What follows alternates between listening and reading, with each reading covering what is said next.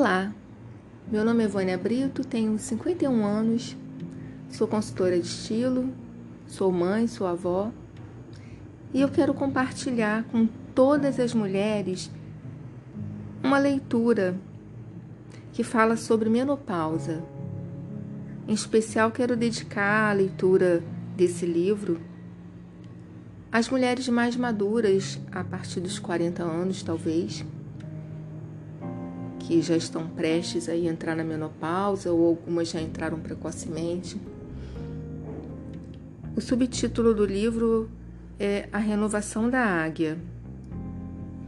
A autora é Gil Selena Vaz Toloto. É um guia para a mulher permanecer ativa e feliz durante o período da menopausa. Introdução a águia e o seu isolamento. No lindo azul do céu, ao longo se avistava um casal de águias. O macho, forte e destemido, abria as asas e exibia seus quase dois metros de envergadura.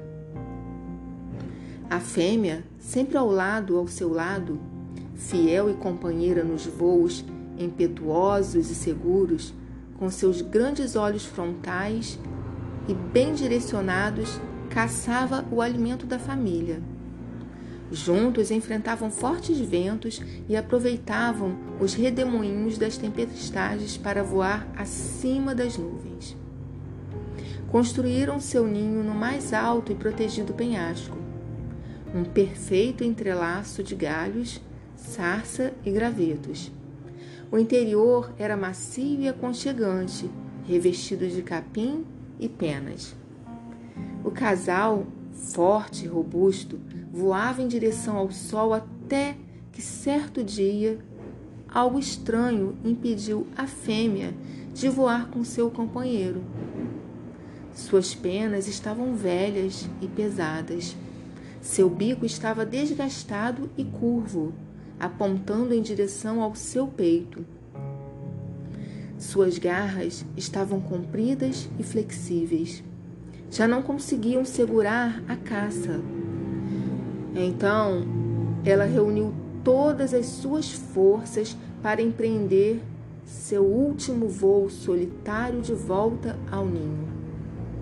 É o voo da volta para casa Após longos anos distantes da nossa casa, ansiamos estar de volta. Mas quando voltamos, descobrimos que a casa não é mais a mesma. Algo se perdeu com o tempo. O mistério do novo não mais reside, reside nesta casa. Será que a águia espera que você dê ordem a fim de que ela faça o seu ninho lá no alto? Ela mora nas pedras mais altas e no alto das rochas constrói o seu ninho seguro. Ruptura e separação. A águia solitária no seu ninho, sem forças para voar, espera os dias passarem, e os dias silenciosamente se perdem no tempo. Quando no silêncio interno nos deparamos com perdas, deficiências e frustrações e reconhecemos nossas dores, nós a aceitamos ou fugimos delas. Os que fogem nunca encontrarão repouso. A Bíblia descreve a experiência de Jó, o qual perdeu toda a riqueza, os filhos e a saúde. E ele enfrentou solitário seu sofrimento. Quando seus amigos foram vê-lo, eles se envolveram com o sofrimento dele. Ao vê-lo, choraram. Sentaram-se ao seu lado em silêncio durante sete dias, sem lhe, dizer, sem lhe dizerem uma só palavra.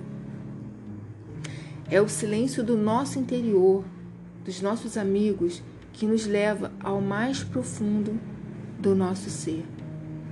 E ao silêncio interno, somente você e Deus têm acesso. E a águia em seu ninho experimentou um imenso vazio interior. Nessa imensa solidão, algo despertou em seu interior o desejo de algo inteiramente novo. Iniciou na arena do espírito uma luta silenciosa entre o que se foi e o que gostaria de ser, entre o passado e o novo.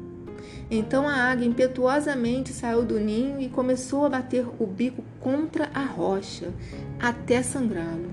E fazendo isso, arrancou o bico, perdendo o gosto e o paladar do alimento. Quando somos crianças, exploramos tudo com a boca. Sentimos o gosto pela boca, nos expressamos pela boca. Mas o momento do silêncio é o momento em que cessam as palavras, cessam as emoções profundas, cessa o paladar. A palavra gosto refere-se tanto ao paladar como ao olfato. Gosto e cheiro estão relacionados.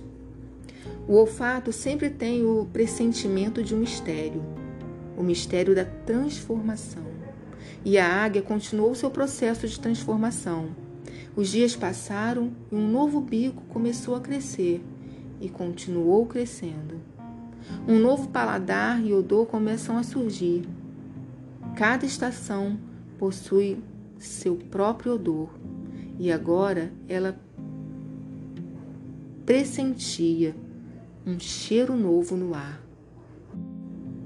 Com o bico novo, ela começa a arrancar suas garras.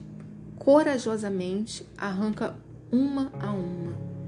E sem as garras não pode mais segurar o alimento, não pode mais tocar e apalpar. A palavra grega empregada para tocar é piscelapão, que lembra o apalpar de um cego na escuridão, que está em busca de alguma coisa para sentir e reconhecer. O que eu toco também me toca, põe algo em movimento dentro de mim, provoca emoções. Mas quando eu não posso mais tocar, não posso mais segurar com minhas mãos, eu apenas sinto mistério e admiro o que está ao meu redor. É o momento em que me liberto do possuir com as minhas próprias mãos. É o momento em que eu não posso tocar. É o momento da ruptura e da separação. Após um tempo, as garras da águia crescem e com as novas garras ela arranca as velhas penas. Uma a uma, dolorosamente, são arrancadas. Ela sente a dor de se despir das velhas e pesadas penas. Ela se sente desprotegida e rejeitada. Agora seu corpo frágil e nu fica exposto ao frio, quando as noites frias parecem eternas e os dias se tornam insuportavelmente quentes. É o momento da raiva que nos faz arrancar da alma a dor da rejeição. Nunca aceitamos a rejeição. Lutamos contra ela, lutamos contra a aparência que está mudando ao longo dos anos. Ao se olhar no espelho, a mulher também começa a observar as rugas, as linhas de expressão que se acentuam e perceber e percebe que a pele vai ficando cada vez mais flácida e fina. A gordura locali localizada começa a incomodar e a força muscular a declinar. Aparecem o medo de ser rejeitada, a raiva da idade, as modificações na aparência, e os filhos vão indo embora deixando vazio o ninho. Será que vocês não sabem? Será que nunca ouviram falar disso? O Senhor é o Deus eterno. Ele criou o mundo inteiro. Ele não se cansa, não fica fatigado. Ninguém pode medir a sua sabedoria. Aos cansados, ele dá novas forças e enche de energia os fracos. Até os jovens se cansam e os moços tropeçam e caem mas os que confiam no Senhor recebem sempre novas forças. Voam nas alturas como águias, correm e não perdem as forças, andam e não se cansam. Isaías 40, 28 a 31. Renascimento e renovação. A espera foi longa, lentamente. 150 dias se passaram mas à medida que o tempo passou, o vigor e o ânimo começaram a ressurgir. O bico novo e afiado, as garras firmes e fortes devolvem-lhe a força.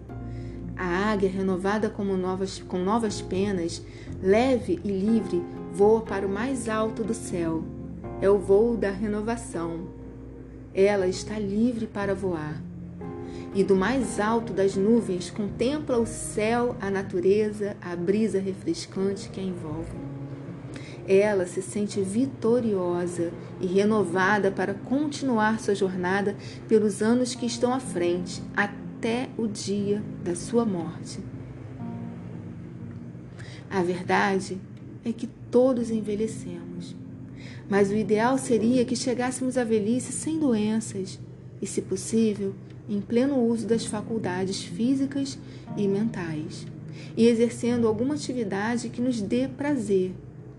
Mas isso não acontecerá se não mantivermos uma atitude consciente de que colheremos no futuro o que estamos semeando hoje. Para continuarmos a crescer, temos de renunciar a muita coisa, pois não se pode amar profundamente sem se tornar vulnerável a perdas, a alguma desistência ou a entrega. As perdas são até necessárias e a renúncia ao comodismo, à improdutividade e ao egocentrismo é o início desta nova fase para a mulher na menopausa. Mas os que confiam no Senhor recebem sempre novas forças. Voam nas alturas como águias, correm e não perdem as forças, andam e não se cansam.